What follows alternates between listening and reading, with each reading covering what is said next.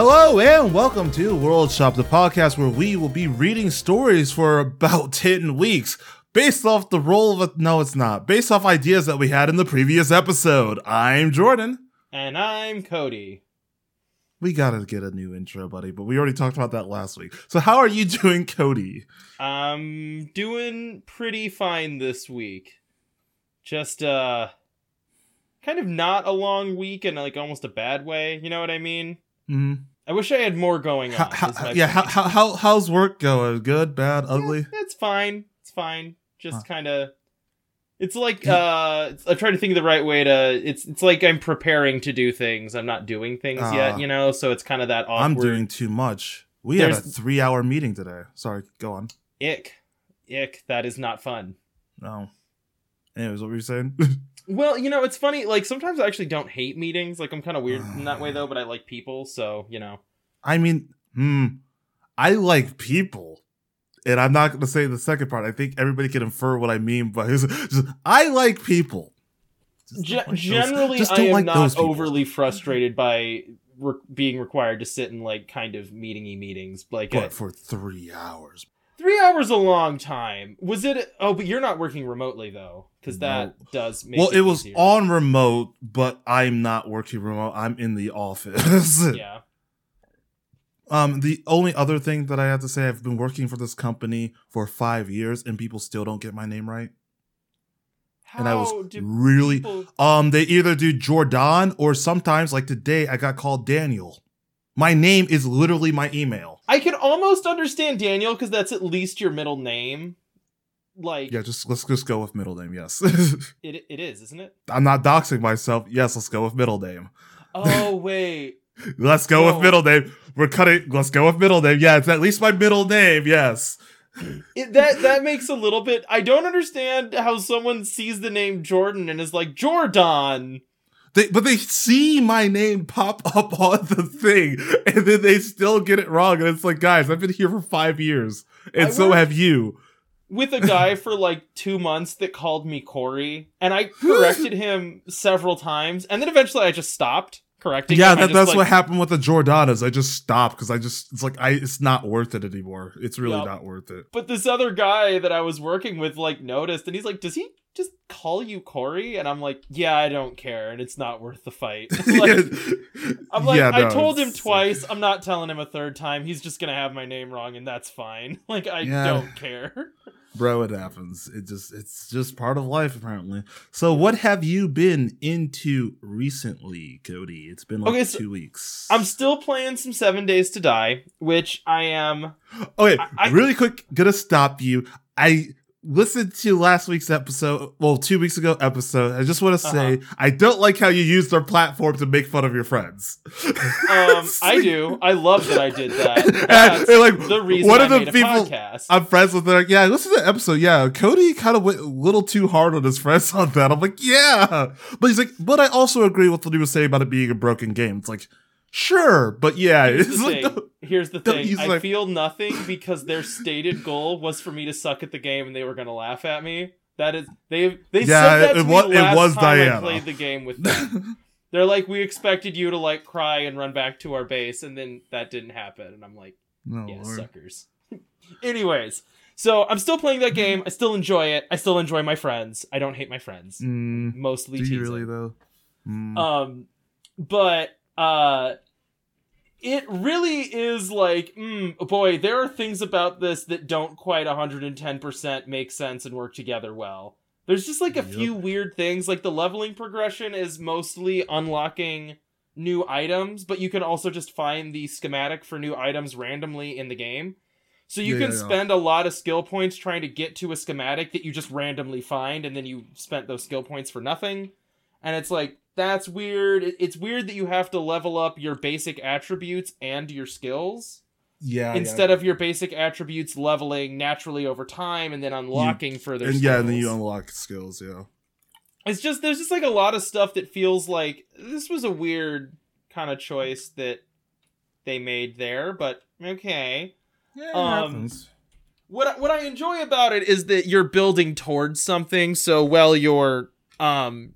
making your base and stuff, you know, it there's attacks that happen every so often. That's kind of fun. So there's things about it that I like. It's just not perfect. Yeah, that's good. Um, I'm glad to hear it. But other than that, Jordan, you need to watch the show The Order. Um, no, I love the Cody, show. I already started watching Riverdale. I'm not going to watch The Order. But here's the thing about The Order. It is Riverdale if you knew for sure that the people making Riverdale thought Riverdale was funny. They, I mean, they do now. You should see some of the plot lines now, buddy. Well, it's just like it, Riverdale never like smiles at the camera ever. They play it so straight all of the time. Also, all the characters are in college, which is also just like, I know that all the characters in freaking, what's it called? Riverdale are my age, so not high schoolers. The- But yeah, yeah. Characters... Clear, clearly, they're all like a couple years younger or older. Like it's plus or minus three years for all those characters. Yeah, uh, at least like the characters in The Order are like when they're sleeping with their teachers, they're college students sleeping with their teachers, which is decidedly less illegal than. Well, like, yeah, it's it's high school. It's less illegal because they're of age. Yeah, yeah. It makes it a little bit different when it's not a crime for one of the students to be flirting with their teacher or for a teacher to be flirting I mean, with one still, of their students. It's still bad. It's just not illegal. It's not bad. It, there is a really wide range between we don't, Cody, kind of bad let's and not. Illegal. Hey, Cody, let's not. Let's just not. How about that? Well, my, let's just not. My point is, Cody, it's just a much less gross show. Okay, yeah, that's better. But yeah, let's just not talk about that things. I'm just I'm just saying Riverdale is cringy and The Order skirts a lot of that, which is nice. You know, The Order great? Also sorry, go on, hmm. keep going. Finish your thing. Finish. Oh, I was it's just gonna time. Also say, and then yeah, it does like it, it has like heartfelt moments and it, it is not constantly a joke.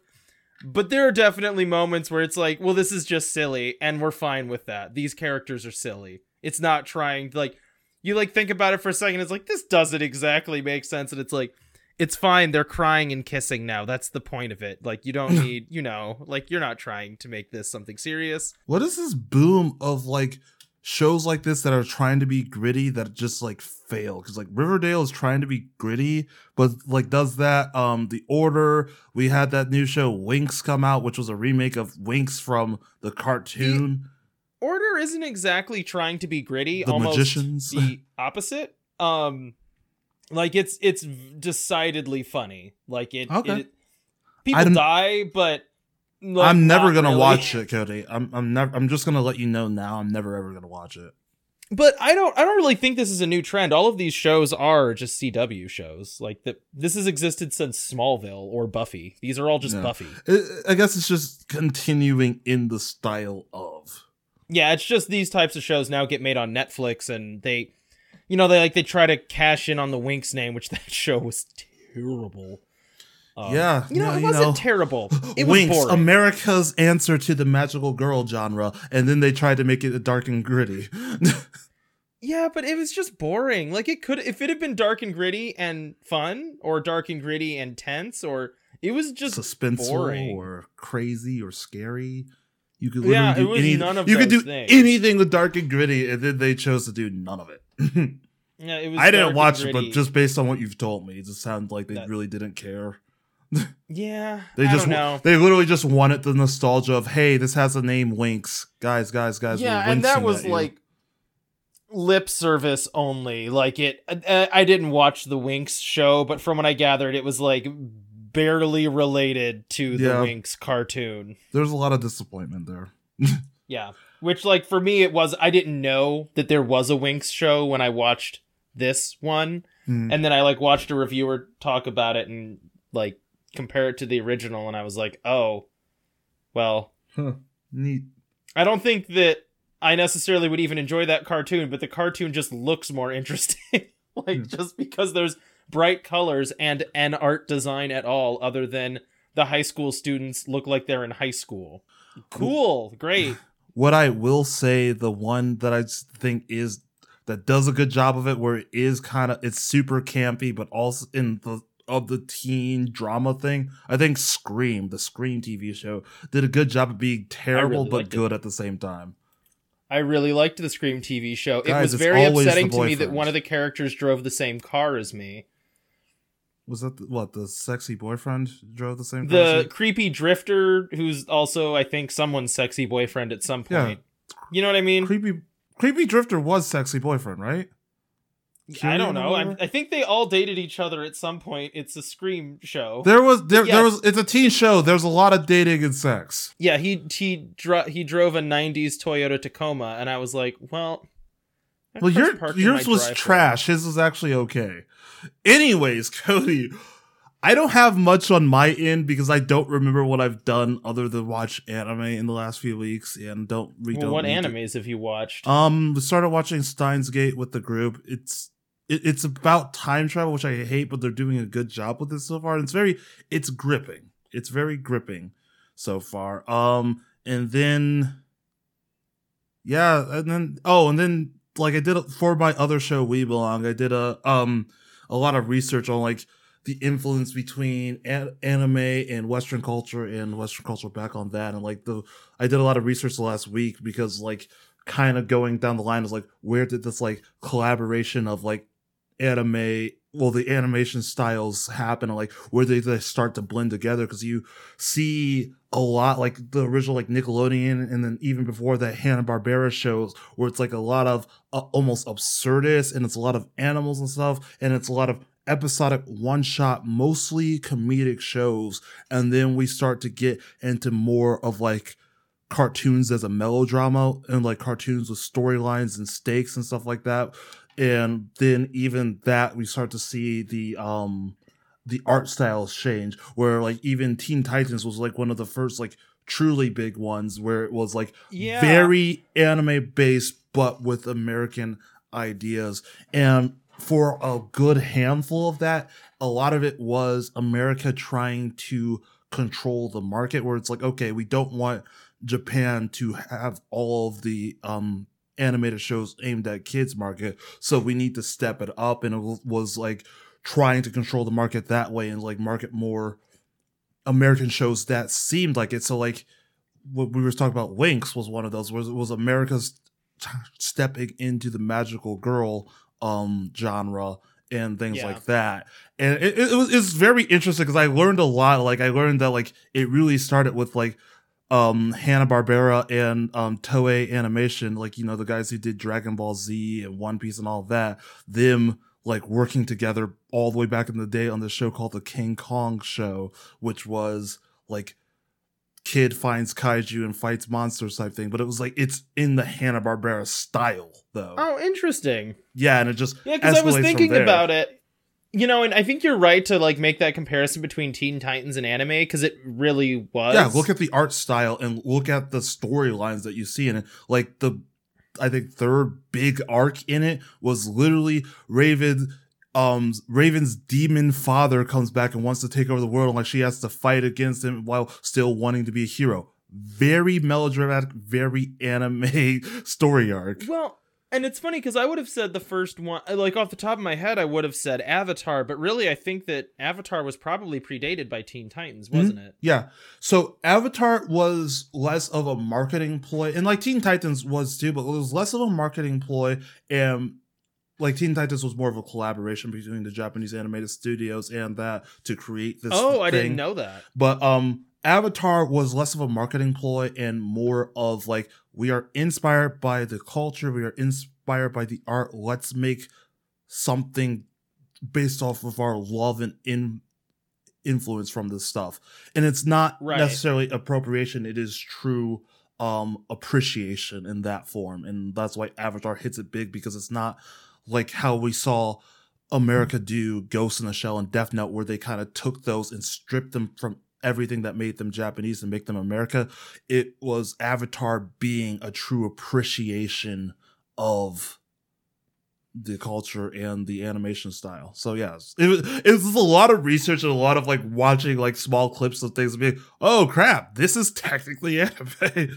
And like have seeing you, like, the change of it. Like, gotten yeah, like, into Westerns and samurai movies? I mean, I, I was into samurai movies as a kid. I haven't really ever gotten into Westerns, but I have seen them here and there. But that the, would be an interesting one mm-hmm. to go back and look at that, because that was like further back even still, yeah. you know, that like that kind of conversation was happening. Well, I guess um, I don't know if you'll know this, but the question I had, because when we first started the series on this stuff, I like kind of came into it with the questions like, well, Magnificent Seven is like kind of, well, it is just Seven Samurai. So was Magnificent Seven inspired by, or was it a ripoff? Like, was it, hey, we're going into this to make a Western version of this thing, or hey, let's take our idea? Because like Star Wars also took heavily from um Japanese myths as well. Well, sorry, Chinese myths, right? Yeah, I think it was Chinese. There's there's a few of them. Um, so yeah, um, the Magnificent Seven, and then also uh, Fistful of Dollars, yeah. I think, is the movie Yojimbo, mm-hmm. which I love both of those movies. Um, and I also really like Seven Samurai. I would say, um, I don't know. I think that's entirely up to the creators. Yeah, like. I don't consider it to be a problem, but if a creator did, I would not say that they're wrong. You know what I mean? It's, yeah. I think that's all perspective. You know what I mean? If the, if, uh, gosh, what's his name? I know the director's name. I don't know. Is it Miyaz- it's not Miyazaki. Gosh, dang it. Kurosawa? That's it. If Kurosawa watched, you know, The Magnificent Seven, or, you know, all of the spaghetti westerns that got made during that time, and went, well, this is offensive that they literally just ripped off my plot and stuck a different name on it.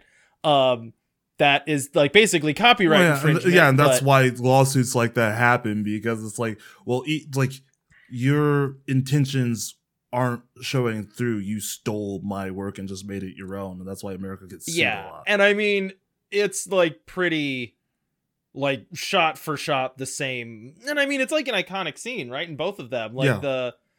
The thing with getting shot in that chest plate, um, and then surprising the guy mm-hmm. because he's not dead is like that same thing happens, except the difference is the samurai learns how to throw a knife. So when the guy goes to pull a gun on him, he just throws a knife at him. Yeah.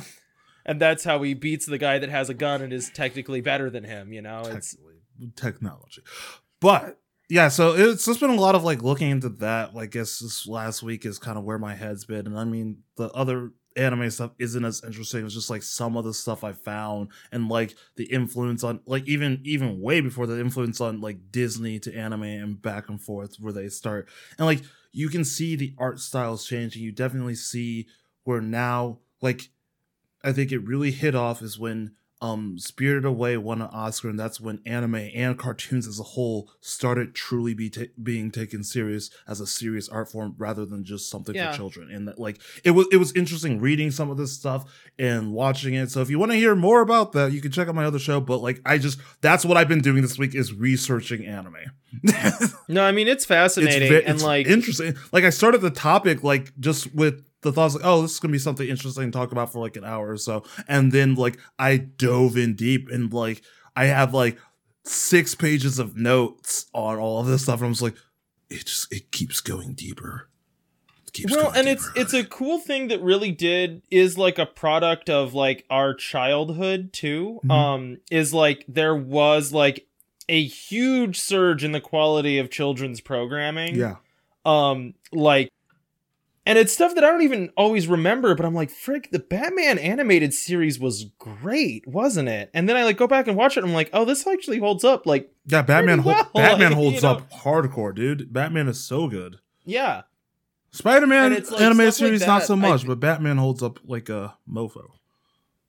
But then you know, it's like, you know, we become adults, and it's that's the stuff that I still want to watch. Batman the animated series, you know, like. It, Yep. And that kind of like desire for a higher quality than just, you know, like really kiddie stuff in, in animation, you know, is present. It was the thing where it's a mix of they wanted to do like things that adults could like hide behind when they're watching stuff with their kids, like Ren and Stimpy and stuff like that, yeah. where it's clearly an adult show, but kids would see like these funny cartoon characters and be like, oh, wow, look at that. Where it was like a mix up between that and then treating kids as if they were stupid and they couldn't handle like more, I guess, higher brow animated T V shows where it was like, oh, everything has to be dumbed down and stupid jokes just for these kids. And then we start yeah. like start it starts creeping in with the Nickelodeon phase with like shows like Hey Arnold and Doug and stuff like where it's like, oh, these shows are more but like slice of life, but more based on reality than just jokes. And then we start getting yeah. anime and we start seeing like these plot lines and like people able to handle a character death and like understand what death means at a young age and stuff like that. And it, it, it gets really interesting. And like I said, there's a million different things in it. I talked way too long. We need to do the show, but it's just, it's definitely um, something I'll be talk talking about. about Hey for, Arnold like, forever. Cause like Hey Arnold is a surprisingly good. And like, you know, for you loving the melancholy boy is Hey Arnold. Oh, at times Hey Arnold. A very okay. Melancholy actually, show. Okay. So, so I'll do this really quick. When you think of Hey Arnold, what is the first episode that comes to mind? Because really um, quick, just, I'm not okay, going to say so what there's it, a couple. Okay. Yeah. Go on. Um, Like, just say one. Just say. I the, remember. Just one. Just give me one. Uh, it's the one where the like bully finds out that he's uh like that. That's the first one that I remember. Is the one where the bully finds out that he's not that like if when when they thought he was smart, suddenly he was smart. You know. Yeah. Um, that's the first one that I remember. Okay. But there's a lot of so things. When I like because I have been looking at like anime American influences for a while. Like when I first started looking at it. I remember Hey Arnold and started talking, and everybody that I had talked to, uh, Hey Arnold, the first episode that came to mind was when they saved the sea turtle from the zoo. And that was the first episode that everybody said without me prompting. I wanted to see if it still worked. But you you gave no. an episode that I barely even remember. But yeah, the first one I said was Or sea it's turtle. The one where the uh his gram his Uh, grandparents dressed up like they were going on a safari to hunt a fly. Yeah. You know? Yes. Or the other one that I can remember is the one where the guy couldn't read, and so by teaching him to read, they kind of like literally like sent him to the middle of the city, and he had to get back to the house like yeah, reading all the bus signs and stuff like that. No, it was it was a good show. It was it was a very interesting, very diverse show, but it was also very sad. Like one of my friends called it misery porn, and I'm like, yeah, kind of. Yeah, it has a little bit of that Charlie Brown vibe to yeah. it, where like your main character is like a good person and then is punished for it repeatedly by everyone around him, you know. But well, we're every like, a good like person. Everybody is a bunch of poor kids. It is just like, oh yeah, life is always going to be sad for you, poor kids, but you'll find the silver lining here and there. It's just like, jeez, guys, jeez. But anyways, Cody, what are we do? What was last week? You should know this. If you don't know this, you're an idiot. It's been two weeks, though. But what was last... So... Well, what is this week, Cody? And what did last week have to be? Oh, we pitched story ideas. Yep. Yeah. We pitched story ideas two weeks ago. Yeah. I love how you have to keep saying two weeks ago as if it would have wouldn't would have been easier for you if it was just last week. I probably wouldn't have been, but in this case, I do have an excuse. Okay, so do you want to roll for initiative who gets to read first? Sure. So this week we're going to be starting our story. I should give intro. We're going to be starting our story series. We're doing ten episodes. We might do like a small break at episode five just to see where we're at. But um, we're going to do longer stories this time. We pitched them last week. So if you missed last week and you want to know what the heck these stories are kind of going to be about, you can go back and listen to that. Um, I don't know what story Cody picked, but I would hope he would tell me before he starts reading, and I'll let you know when I will. But yeah, it's going to be fun. And I rolled. I'm probably going first. What'd you roll? seventeen. I rolled a twelve, so, you know, it's close. I thought you were going to say twenty. I'm like, dang, dude. It's closer well, than it usually no, is, because you usually roll single digits. So, okay, the story I picked, I mean, it was the story I told you I was going to pick, whereas I do, I'm doing the um, paranormal investigator story, and I, I'll, I'll get into it. It has kind of a lead off before we get to paranormal investigating, but I'm proud of what I've written so far, and in writing it, I'm already on chapter four of ten, so, you know, I got a good handle on it. Hopefully I can, like, stick the landing, but I, I'm I'm enjoying this like world that I kind of am creating on the spot, and also like this characters, but you know, we're starting from square one, so we'll see where it goes. So I don't have a real title for it, but what I'm calling it right now is Anomaly Hunters Incorporated. And this is chapter one. I like that. Yep. I like it too. So this is part one. I'm not actually no. I'm going to tell you what the name of the part is at the end of it because I don't want to like spoil this before we even get started. But this is chapter one, Homecoming. Are you ready for this jelly, Cody? I'm ready. I don't think you're ready for this jelly. Okay. Anyways. Wait, I'm real. I'm curious, real quick. How many pages is your chapter? Um, it's just, it's just over five. If I single spaced it, it would be a little bit over five. But yeah, it's just under five. Okay. Gotcha. So uh, we're, we're about the same, the same length as each chapter was for my other story. So I'm, I'm keeping around the same length, same style ish. So also, I don't know how to write outside of first person. I think that is kind of a hindrance on me. And I don't, you know, we'll see. We'll see. I, I don't think that there's anything wrong with writing in first person, though, especially for a story that on a smaller scale, mm. where like part of the story is the character's perspective. I just don't like the idea. You know I mean? Tim, Timmy walked, thinking to himself, "Oh, I wish I had a sandwich." It's like that's just hard to write for me. I feel like third person makes more sense if you're writing about more main characters. Yeah, yeah, yeah, because you, know you can mean? kind of split up from there, there, Maybe rather than just that. have it from. But yeah, no, no, there's only I think so far. I think there's only technically four characters in the story out of four chapters so far. Technically five if you count like a person who has literally one line. But um okay, here we go. Oh jeez. Anomaly Hunters Incorporated. Chapter one, Homecoming. I've been wondering this for a while now. What is home? People will always throw out that cliche phrase of home is where the heart is. They'll tell you that your true home isn't a building or a place, but it is wherever you have an emotional connection to, wherever someone who loves you is waiting.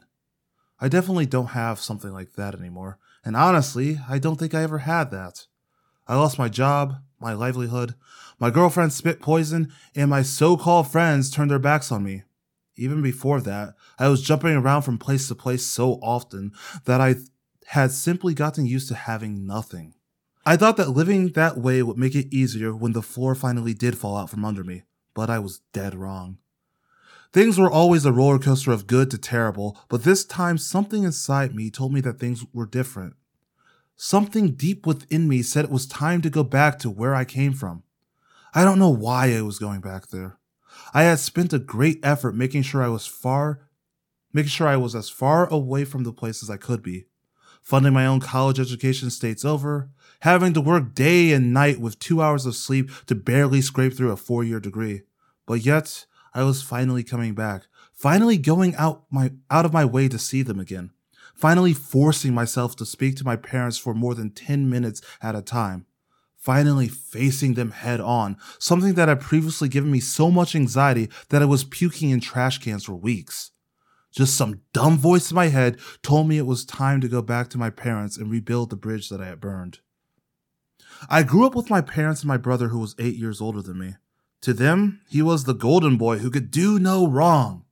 He was top of his class in high school, soared even higher in college, and from there became one of the world's top young innovators to look out for. Me? I was just some oopsie baby that they wanted to mold into whatever shape they saw fit. They wanted me to be my brother, but kept shoving the idea in my head that I could achieve even more than he could. I just had to work hard. Push yourself and you can achieve absolutely anything. There was no such thing as fun in my childhood. They have forced me to be perfect. There was no room for error, no room for learning. I just had to know. I just had to be the best. I wasn't allowed friends. No one ever came over for sleepovers or birthdays. I wasn't allowed the normal things a child could want. No toys, no video games, no break from the monotony of studies and chores. I just had to be the very best. I was so lonely as a kid. I had no one else to lean on except my parents, who were cold at best. I spent my time longing to be like all of the other kids, but at the same time being rejected by them because I just wasn't like them. I was teased and made fun of, treated like I was some alien in a world where everyone else was human. This was too much weight for me, so at the young age of twelve, I decided I didn't want to be what they were making me into, and I started planning my escape. It wasn't until six years later that I got my chance to leave. I had gotten into every single college that my parents had me apply for. I was on my way to being the biomed engineer super doctor that they wanted me to be. I got my revenge for all the pressure that they put on me. The day of graduation, I told them I wasn't following their plan and that I had already accepted the offer of a small private school in Colorado. I was going to do my own thing on my own terms in a place that I had picked. They were to have no say in my life anymore. It was all up to me and me alone. I cut them off and disappeared. Of course, stupid me picked an expensive school with the bare minimum of scholarships rather than just taking a free ride. But it was my choice and my life. I was free to make mistakes, free to learn the hard way, something I was never granted when I was growing up. I traded the comfortable, perfect life my parents planned out for me for booze and fair-weather friends. There were so many ups and downs, but I was happy. Or maybe I was just forcing myself to be happy.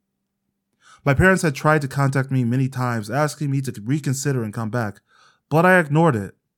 Eventually, we stopped talking altogether outside of birthdays and the yearly catch-up phone call. I could hear the anger at my life's direction in their voices every time we talked. So I stopped calling, let them come to me. The last time we spoke was two years ago. They seemed a little weird, almost as if they had completely forgotten my betrayal. They moved on and had this weird air of happiness to them, like they found something that was lost for years. It was fine though, I didn't mind. They had finally moved on after eight years of holding on to hope. When things fell apart in my life and I had nowhere else to go, this weirdness I had felt before gave me the idea that I could finally come back and talk to them. We had all grown and changed over the ten years. Maybe it was time to be a family again. I hadn't called ahead, hadn't let them know that I was making a cross-country journey with all of my stuff shoved in the backseat of my car to see them. In the back of my head, I was hoping my return would be like the parable of the prodigal son.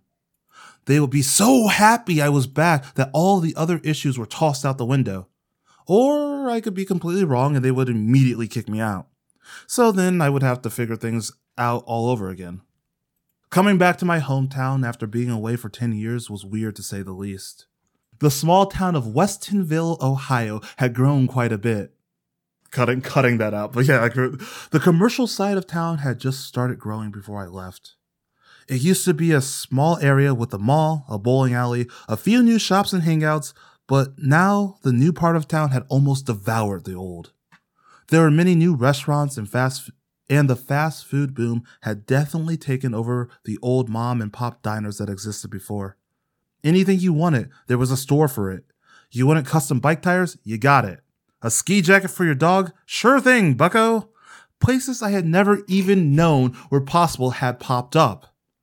As I continued driving through my town to my parents' place, things started to get less weird and commercial and more quiet and quaint. The new part of town didn't completely push out the old town feel of Westonville. There was still the peaceful downtown area with independently owned businesses on both sides of the street. It seemed like they were all fighting the good fight against the commercial with their Stop Walmart from Taking Over signs hanging in the windows and in the front of the entrances to parking lots. The small church of Willoughby Way was still there, and the nearby ancient Mickey's ice cream shop still had a line out the door. It was a warm feeling, as if some things are impervious to change. The trip down memory lane brought on by traveling through downtown was soured the moment I pulled into my parents' driveway. Growing up, this place was like a prison. A towering mansion of doom that stood in the center of a cul-de-sac. Now that I am much older, it is no longer as big and ominous as I remembered. My Supermax prison now stands as a quaint two-story house in the middle of a standard Midwestern suburb. This new view of my old house didn't really help. The fear of things going south quickly had been running through my head the whole trip. I had played out the conversation with my parents in my head so many times and in so many different ways.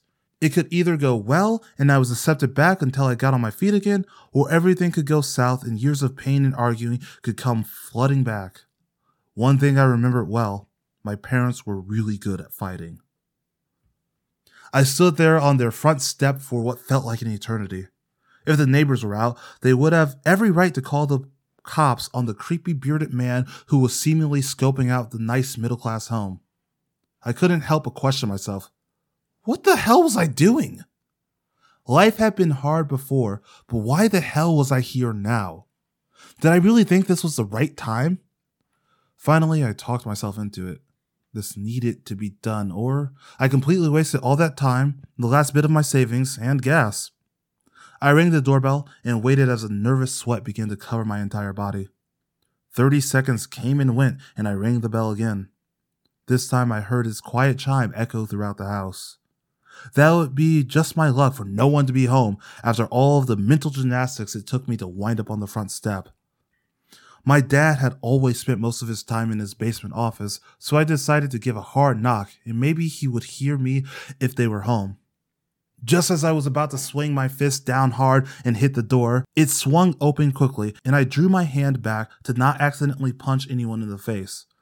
The person at the door had opened it all the way and stood there front and center. Looking into the opening, my jaw dropped and my chest tightened to a death grip around my heart. What I was seeing made absolutely no sense. Standing in front of me wasn't my mom or my dad, but it was, uh, for lack of any other explanation, it was me. Well, really more like me when I was younger. I tried to wrap my head around what was happening, but nothing could explain what I was seeing.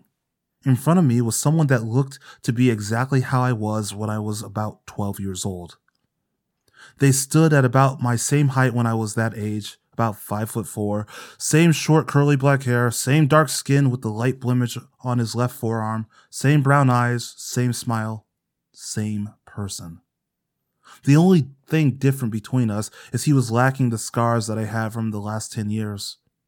He was definitely an exact copy of me from when I was growing up, like someone had taken a photo and scanned it, and he dressed like I did when I still wanted to be my parents' perfect little boy. He was wearing a black polo shirt with blue accents and a pair of khakis held up by a black leather belt. The only weird thing is he was wearing a white apron over it all and had a feather duster in his hand. I stared into his face with awe and he stared back with slight confusion. Did my parents clone me and turn me into a maid? Is that why they were so happy two years ago? Was it because they finally found a replacement for the crappy backstabbing son who rejected their way of life?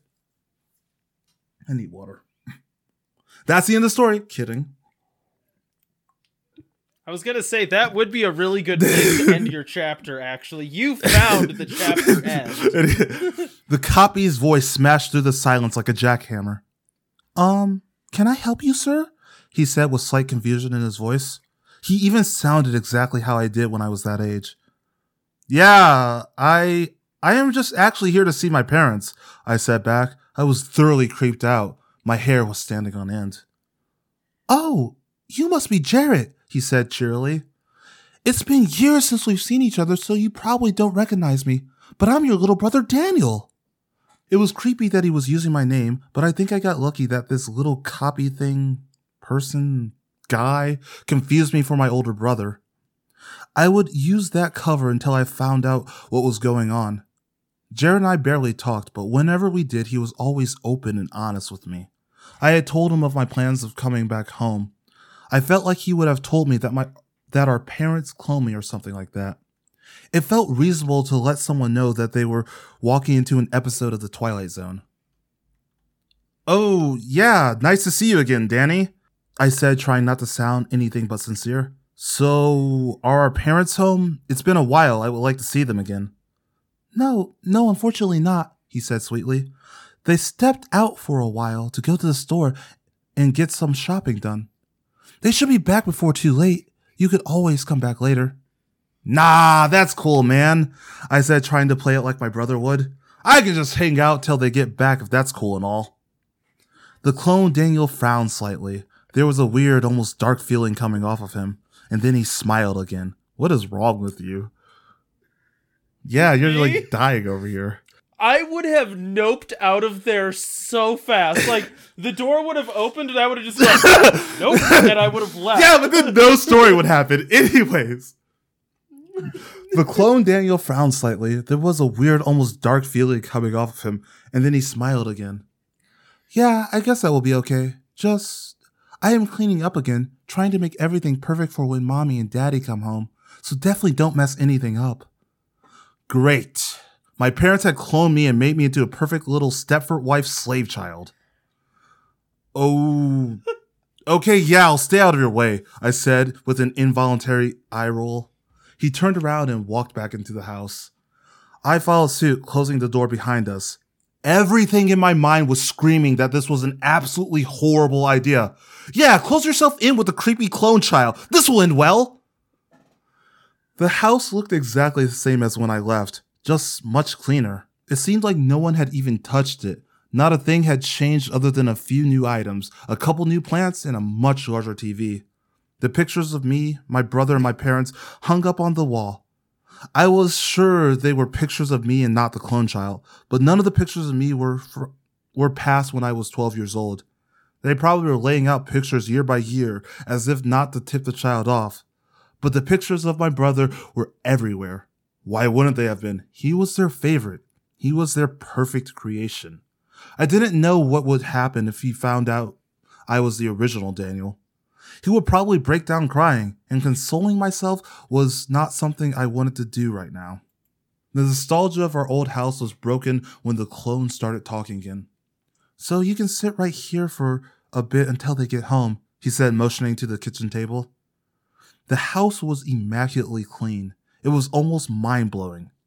It was almost sparkling. I already cleaned the kitchen and the living room. I just need to clean the dining room, then I'll go upstairs and clean up there. Well, I used to live here, so I was going to look through some old pictures and dig up whatever nostalgia I can find. I kinda don't want to sit at the kitchen table for hours, I said. Fine, do whatever can keep you busy. Just don't get in my way, he said. And then in a darker tone, and whatever you do, don't go into the basement. With that, I knew exactly what I needed to do next. I needed to see what was in the basement. If this creepy child no. wanted me out of there, no. I needed Leave. to go. Clean. Ugh. He took off to cleaning again, but for the most part kept me in his sight. I went to the living room and dug through old pictures, noticing that he was constantly, look, constantly looking over his shoulder at me. That made my chills even worse. What was he so afraid of? In the photos, in the old photos, I scoured through. I looked so happy. We had our problems, but we were still a family. We were together, and even when my brother wasn't around, we were happy. Did I make the right choice in leaving home? Did I choose hardship out of some form of jealousy or stupid need for independence? If I didn't leave, life would have been easy for me, and I wouldn't have a stupid clone watching me as he dusted the house like he was part of a hotel cleaning crew. Maybe I could befriend this little me and teach him not to become a failure like I was. I really was a failure, wasn't I? I messed up everything my parents had ever set out. No wonder they wanted to replace me. Before long, he was headed upstairs. He made it clear that he didn't want me to go anywhere and would be back down as soon as he finished vacuuming, vacuuming and dusting. It was weird. He kept mentioning how everything had to be perfect for mom and dad. It made my skin crawl. Is this what I would have become if I had stayed? My thoughts were back. My thoughts were so back and forth on the issue that I almost forgot I had to find out what they were hiding in the basement. Once I heard the vacuum start, I made my move. I took off my shoes because I knew heavy clunking down the stairs would carry through the whole house. The entrance to the basement door was in a back hallway by the dining room. In this context, the ominous door stood like a monolith in front of me. Of course, the basement was the only door in the house that couldn't lock, so there was no way that creepy kid could keep me out. I was expecting to see some high technology or cloning lab, but as soon as I pushed the door open, a smell hit me in the face like a knockout punch from Mike Tyson. It was bitter and pungent, more harsh than old shit, and smelled close to rotting meat. I tried to shut out all the screaming alarm bells in my head. I wanted to ignore what my brain called the obvious conclusion. The basement didn't sparkle like the rest of the house. It seemed like it had been left alone in all of the cleaning, left alone to age, to rot. My dad wasn't the cleanest, and the stairs were lined with old shoes that he never wore and files that he had collected over the years from work. Despite the absolute pungent smell, I walked slowly and carefully down the steps, part of me not wanting to find out what was down there, and the other part of me knowing I had to see for myself. What did my parents get themselves into? When I got to the bottom of the steps, my head was spinning from the pungent smell and the anxiety of the situation. I needed to be quick, but I also wanted to be careful. I turned the corner and began walking to the basement. It was cluttered with junk from all of the years, a lot of it my stuff. I was surprised that my parents never threw out any of my things. It was as if they were trying to hold on to hope that I would come back and their, and be their perfect little son again. The basement was dark, but the high windows brought in enough light from the outside so I could see without turning on a light. That's when my eyes fell upon a horror that I never thought I would see. Slumped in the corner of the basement was the source of the smell and the source of nightmares for years to come. My parents' dead bodies laid in a heap in the corner of the room as if they were t- just tossed out with the trash. I fell to my knees in grief and almost screamed. Everything in my body felt like it was crashing and burning as I looked at the bodies of my parents. They were mangled and covered in cuts and stab wounds. Their clothes had been soaked in blood, and on their faces were horrified expressions. My body began to shake violently, and I had to finally turn away. I couldn't stand the sight of them like that. I had, I had run away, but I never stopped loving my parents. Life was hard, but I would have never wished this on anyone. I couldn't keep my emotions down and turned and puked as tears fell down my face. I came all this way to make amends, and I got here too late. If I had still been around, I could have saved my parents from this sick fate. It didn't make sense. That boy up there, he was only twelve. How could he have possibly killed two adults much older and stronger than him? What was he? Did he have help? Were there more clones like him? With those thoughts, my mind instantly snapped into action. There was no more time for sadness. I had to get out of there and call the police. I was in great danger. If he found out that I knew his secret, I was next. If he could do that to my parents, I, then I did not stand a chance. I stood back up and headed to the stairs quietly. I would get out of there and give my parents a proper burial. But for now, I needed to leave them. I needed to do something about the monster upstairs. As I was about to take a step up the stairs, the door flung open with a bang. That innocent-looking monster stood there at the top of the stairs with a sickeningly evil look on his face. The knife he was holding in his right hand gleamed against the light from the upstairs. He took one step down and then stopped.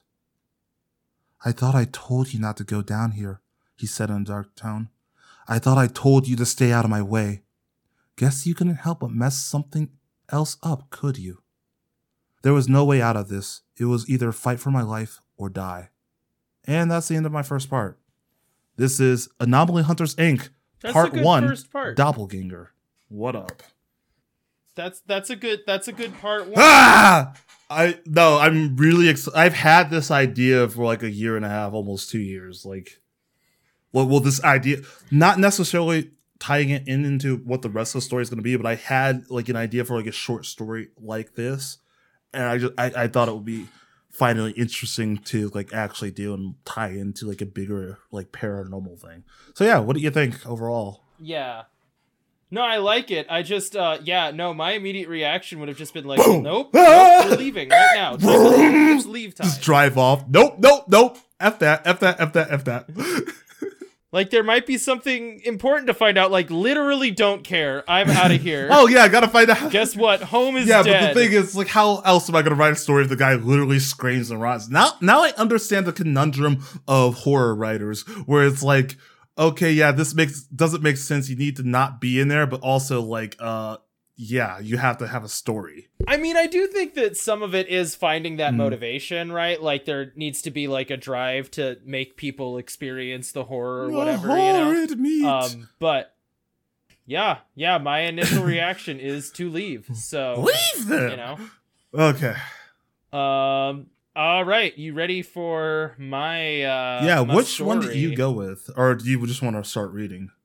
Um, I mean, it's pretty, it's the one about Amy Grimes. I don't actually have a name yet. Right now it's called The Grimes oh, Manor, chapter one. Oh, so but, again, know. We're both doing paranormal yeah. things. Every time we do this, we both end up doing paranormal things.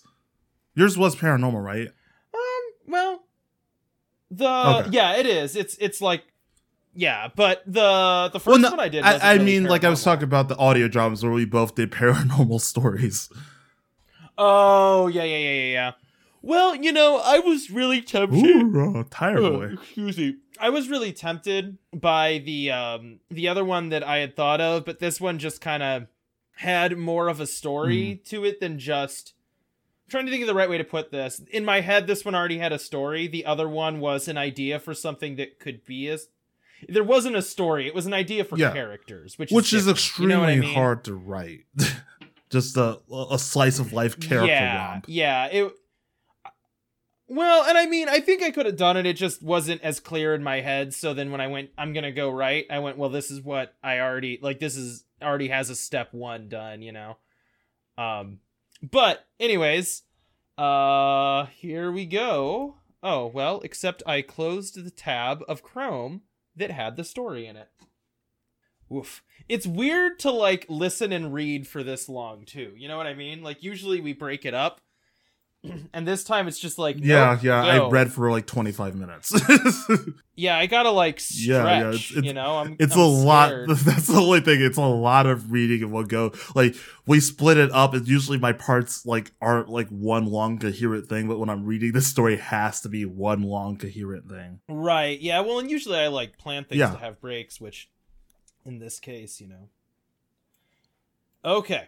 There's other similarities, too, that I'm not happy about. I swear if it's a doppelganger we'll in a creepy house where your parents used to live, it's, I'm going to be mad. There is not There is not a doppelganger. There is a creepy house eventually, Also, doppelgangers are extremely scary. Like, as a kid, it's like, oh, this idea is just, like, kind of dumb. But, like, doppelgangers are kind of scary. Like, just having... I've never... That's never been... A not until, like, I started really, really thinking about this one. It's, like, something that just has your face but isn't you. I feel like I could figure it out. I don't know. It's I maybe it's because I look so much like my brother that that was just a reality of my life. Okay. You um, got this. All right. I have tried for twenty years to remember what my parents' faces look like, but somehow that memory died. When I think back, the only clear memory I have is the empty room. That I remember in brutal detail. I remember how it smelled. Musty coffee, industrial cleaners, and a faint smell of something that now I think must have been an embalming fluid. I remember the carpet. It was a tan Berber carpet, tight, and made my feet and made the ground feel hard underneath of my fancy shoes. I remember the shoes that my ten-year-old mind called fancy shoes. I could see my face in the fake mirror on my toe as I sit in the empty pews, my head hanging down, staring blankly. Anyone looking on might have assumed that I was in mourning or trying to hide, or maybe that I had fallen asleep after a long service. I was staring at my shiny face in the shoes to avoid what else was in the room. In every dim-lit corner, in every doorway, I could see them. Spectral figures. Once I looked at them, it became clear that they were nothing more than a flickering and dying fluorescent light, or a side door that had creaked open from un- some unseen breeze. But whenever I looked at the coffins, or whenever the coffins were in the edge of my sight, that was when it was worse. Shadows writhed all around them. No one else could see them, and if I brought it up, I would get in trouble or people would think I was weird. So instead, I just stared hard at my shoes. But no matter how hard I stared, they were always there, wriggling like fish out of water, the shadows and the specters, nightmare things closing in on my vision. I snap awake with a shrill yelp. It's embarrassing that this still happens. I've had sleep issues since my parents died. It really sucked when I had roommates. Waking up the whole wing of an orphanage twice a month did not make me popular, but I can't help it. Whenever I wake up like this, I see things. I know it's just shadows, but at three a.m. when you wake up and you're still half dreaming and the shadows are moving around you in an unfamiliar place, it's hard. Tonight, I woke up in my room. It wasn't someplace weird, but my heart was still racing. And when I looked at my familiar, sparse apartment room, something was wrong. I could smell a faint smell of something earthy and like rain and soil. I heard a long, rumbling creak. Then, quivering with fear, I looked up to see something in my room. A shadow walking towards me. Two figures with faint arms outstretched. I stifled I stifled a scream and flipped on the light by my bed. The yellowish go- the yellowish glow of my cheap secondhand lamp floods my room with light, illuminating the walls painted with layers of off-white This is a poorly written sentence, illuminating the walls painted with layers of off-white paint. My flat pack and quickly decaying furniture, but no shadowy figures. Just a closet door piled with jackets and sweaters and shirts that I had not put anywhere more appropriate. I was given one more shock when Dottie, my very needy black and white cat, decided to jump on my head and decided that's where she needed to sleep. three a.m. glows in my face on my digital alarm clock. Time drags. three oh one a.m. My mind is racing. three oh two a.m. I know I should just turn off the light, but I can't get rid of that feeling and the smell of some s- shadowy figure in my room. three oh three a.m. Dottie's finally snoring. three oh four. I cannot stop imagining something terrible. It's nothing specific, just a feeling. A feeling of dread. That same feeling I get whenever I see the shadows move. three oh five a.m. Insomnia it is! I stand up and make my way to the kitchen. It is silent. A silence that feels aggressive and imposing. Even now that I'm awake, the shadows feel like they're starting to crawl. I turn on all my lights and the T V and flip to my favorite nighttime show, infomercials for terrible cooking equipment. There's a series of clips of an energetic and manic man driving larger and larger cars over steak knives, but thankfully the silence is broken and the shadows seem, seem to stop crawling. I don't think creepy things can really happen while someone's selling steak knives. I open my fridge and cabinets looking for something to eat. I see ingredients I could use to make a, some kind of pasta. I start working on a recipe in my, in my mind. Thinly sliced garlic and Fresno peppers, sauteed in oil lightly, meanwhile boil pasta till al dente, toss pasta in oil, finally grate in Parmesan, dissolve with pasta water to make an emulsion. Thinly sliced basil to finish and a knob the of most butter as well. Cody thing I ever. could call it burning. Just describing him. I could call it. I'm making a point I about know, my I character. I could call it burning basil Alfredo. I could see myself making the whole meal. Thirty minutes later, I'm sitting on the couch with Dottie eating a Pop-Tart. Sorry, I phrased that weird. Thirty minutes later, I'm sitting on the couch with Dottie eating a Pop-Tart. I sit blankly and stare at the T V until somehow, despite being awake early, I'm still late for work. I rush into my cubicle with my head ducked down, hoping no one notices that I'm getting in half an hour late on a Thursday for no reason. I slump down in my rolling office chair and stare blankly at the company-mandated screensaver, a bouncing and smiley face like a big cartoonish sun with a balloon text around it that says, Art's Cheese Products. This is my typical ritual s- Stare at the lock screen for maybe thirty minutes before actually making myself sign in and send emails and start trying to sc- and start trying to secure sales for industrial quantities of cheese product. Right when I was about to rouse myself and actually do some work, I hear a voice that I dread. Hey, hun, how's my favorite sales girl? Chuck is my sales supervisor. He's a very fit man in his fifties that really likes to dress like he thinks he's about to get a really big promotion. Hi, Chuck. Yeah, I'm good. I, I just had a bad night. Dottie woke me up and oh, yeah, can be cat can be tough. My kids used to wake me up all the time. Anyway, I really wanted to talk to you about the new Kickin' Jalapeno cheese product. He said the phrase Kickin' Jalapeno cheese product with no irony at all. He said I an apostrophe.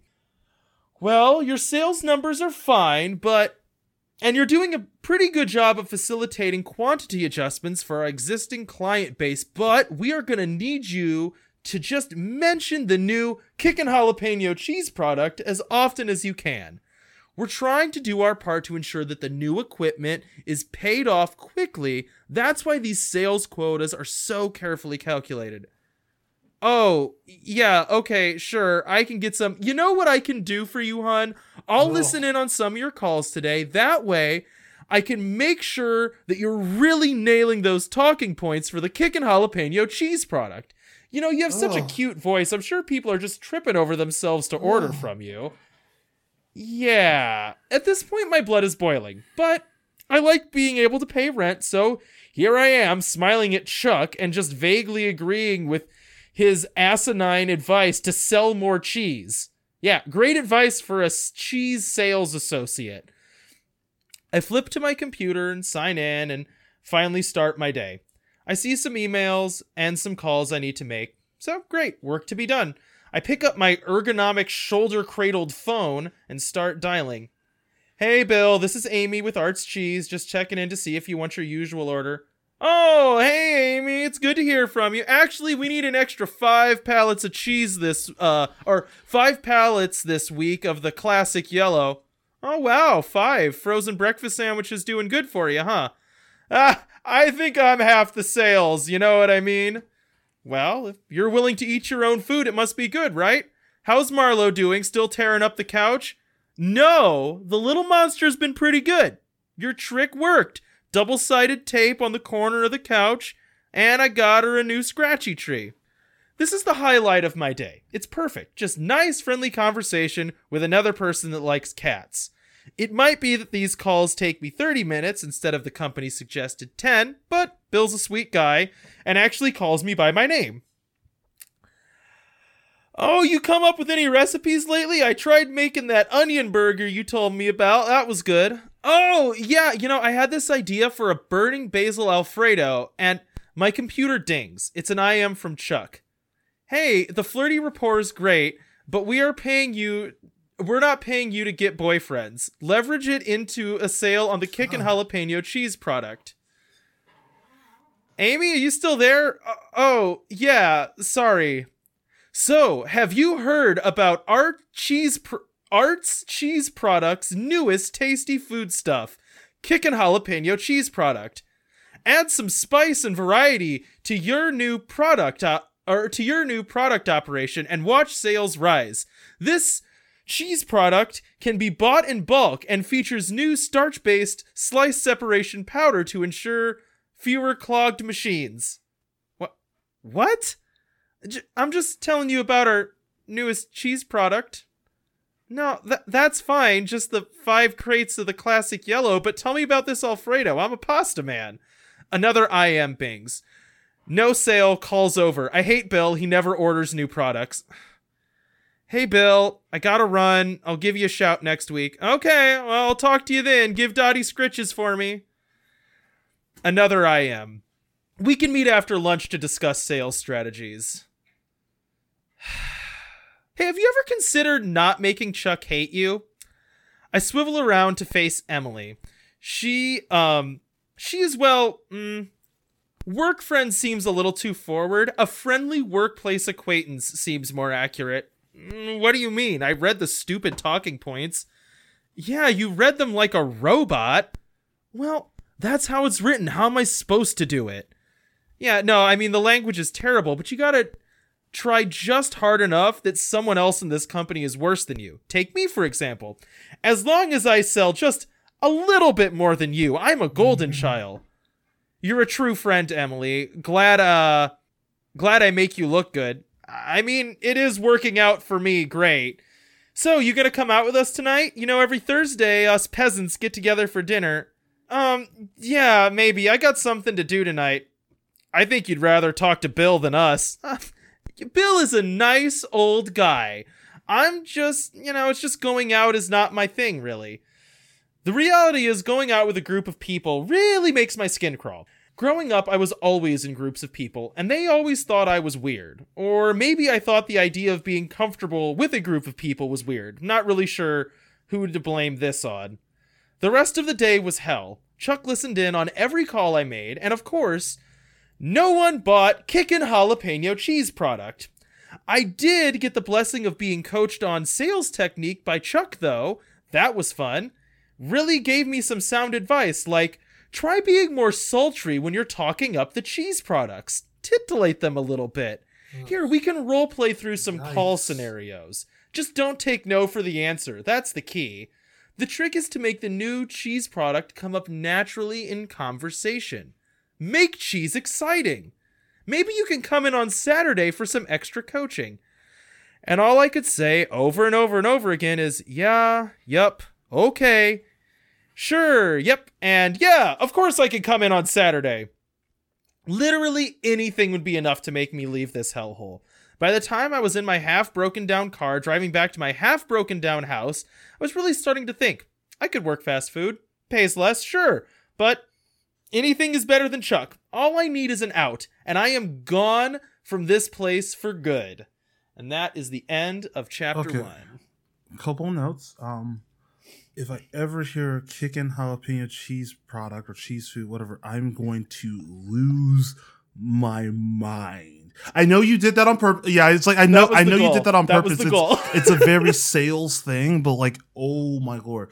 Also, cheese product is like the like fake cheese, like the Kraft singles type stuff, right? It's okay. Like, I'm not gonna say. Okay, like look, I I called it Arts okay, instead of Crafts. That's, I was. Yeah, I, I yeah Arts that Crafts. I, I get Arts and Crafts. They're the same thing. Yeah, but yeah, no, no. I I liked it, but now, like I want to say. I like we, Kraft American uh, cheese. We we've already. Ta- I, we've I already have no problem with cheese product. I made it cheese product I, I, despite I, you. That's, I know, that is what we happened talked here. About. But it, I, I, we are definitely going at two very different paces. Well, yeah, because my story is done after ten chapters, uh, so this is literally just yeah, to establish who she is and where she is yeah. in her life, which is lonely. She doesn't. My story is feel to start an episodic adventure. yeah, yeah, yeah, yeah, yeah. So like, it moves a lot slower. Not not much is happening until like chapter three or four, you know. Um yeah, this was definitely meant to yeah, establish no, I, I Amy as a character that hates her job, is an orphan, and has trouble yeah. trusting people. No, no, I, I liked what you did so far. It's um it's interesting how much I hated hearing cheese products said over and over again. no, no, but I like it. And like there's definitely leaves like, okay, I want to see where you're going next, because like other than the description you gave me for the um pitch, I don't really know what's gonna happen, and, and I think it's interesting. I'm very excited for what this story is going to be. Like, I we're going in two very different tonal directions, which I think is good, even though we're doing a similar kind of genre in a way. Like, it's spooky, ghosty at some point, but are these are going to be very different paces of oh, my world, my second is adventure good. Is going to be less um parent murdery and more and, and more of an adventure story. But I mean, the second chapter is going to be like the conclusion of this thing that I set up for today. Anywho, Cody, that was no, it was good. I'm excited for episode two because like I go places and then I stop going places, and then episode three I go places again, and then I stop going places. It's a very episodic. It goes up and down. So I'm, I'm excited. I, I'm excited to write this. This yeah, is I, I know story. You keep saying I, there's, I, there's I, like I, rising. There's action there's like a rising up action every two episodes so far until the last arc of the story, where it's just going to be like a five chapter arc. But yeah, it's it's. I'm I'm excited yeah. to kind of show you what's been in my mind. I like writing these. Um, I, I, I like writing these like paranormal stories. I, I don't know why, but I just have like a connection to it, and I especially. I mean, the char- it's not the character isn't me, but the character reflects like my mindset, I guess, to a point. But you know, yeah. I mean, and I think that's typical. Like this, like. This is very much not an autobiographical yeah. character. Like, I don't have like a creepy boss that I hate strongly. Um, and, uh, you know, like this does not describe my current living situation at all. I just like cooking. So that's like typically something that characters, I write characters that like cooking semi-frequently just because it's something I can talk about. And I like yeah, talking yeah. about. No, I, you know I thought I mean? that was funny. It was like I just see you bleed so much into this with like the the cooking where you describe the pasta and everything. It's like that's a very very Cody chapter to write, and I thought that was really fun. Yeah, she's but just, then there's that flip where thirty minutes yeah, later she's she just messed eating it a Pop-Tart up really bad. She didn't that's awesome. I, no, I I enjoyed it. I, I like where you're going. So um, I guess we can't really roll for next week, but um. we can just say next time on no. our stories, things happen. So Cody, what are your plugs? Next time on our stories, a mysterious letter shows up on her kitchen counter. My dude fights a doppelganger. I like this. I want to do little next time previews. I think this is fun. Yeah, I, I mean, I ha- like because I'm so far ahead of the story already. It's like I have a next time for every episode, but it's like, yeah, my dude fights a doppelganger. We're gonna see. We're gonna see how that plays out. He's clearly going to win very easy. It's a twelve-year-old kid with a knife. Like, come on. Anyways, Cody. I don't know if I could take a twelve-year-old kid with a knife who was, who was extremely to determined to stab the crap out of you. So, Cody. I saw this really short skit um, that was uh, just called, like, When Adults Fight Kids in Animes, you know? And it's, like, three real people, and, like, two of them are, like, the villains, you know? And, like, this kid comes up, and he's like, I'm gonna fight you with the power of justice! And then this guy runs up and just starts punching him in the face and, like, kicking him in the stomach. And his friend is like, stop! He's twelve! I gotta call the cops! Please stop! He's down! Just leave him alone! Yeah, the, the amount of times in anime where I've seen an adult throw a child through a wall. just...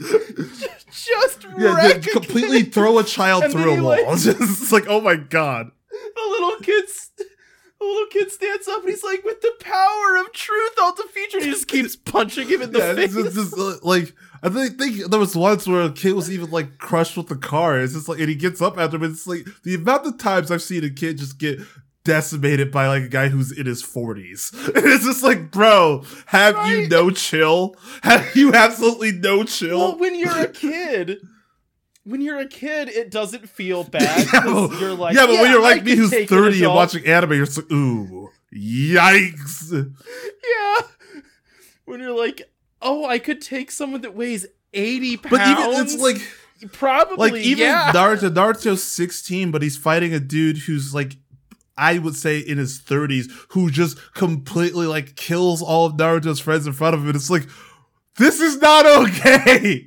You're thirty.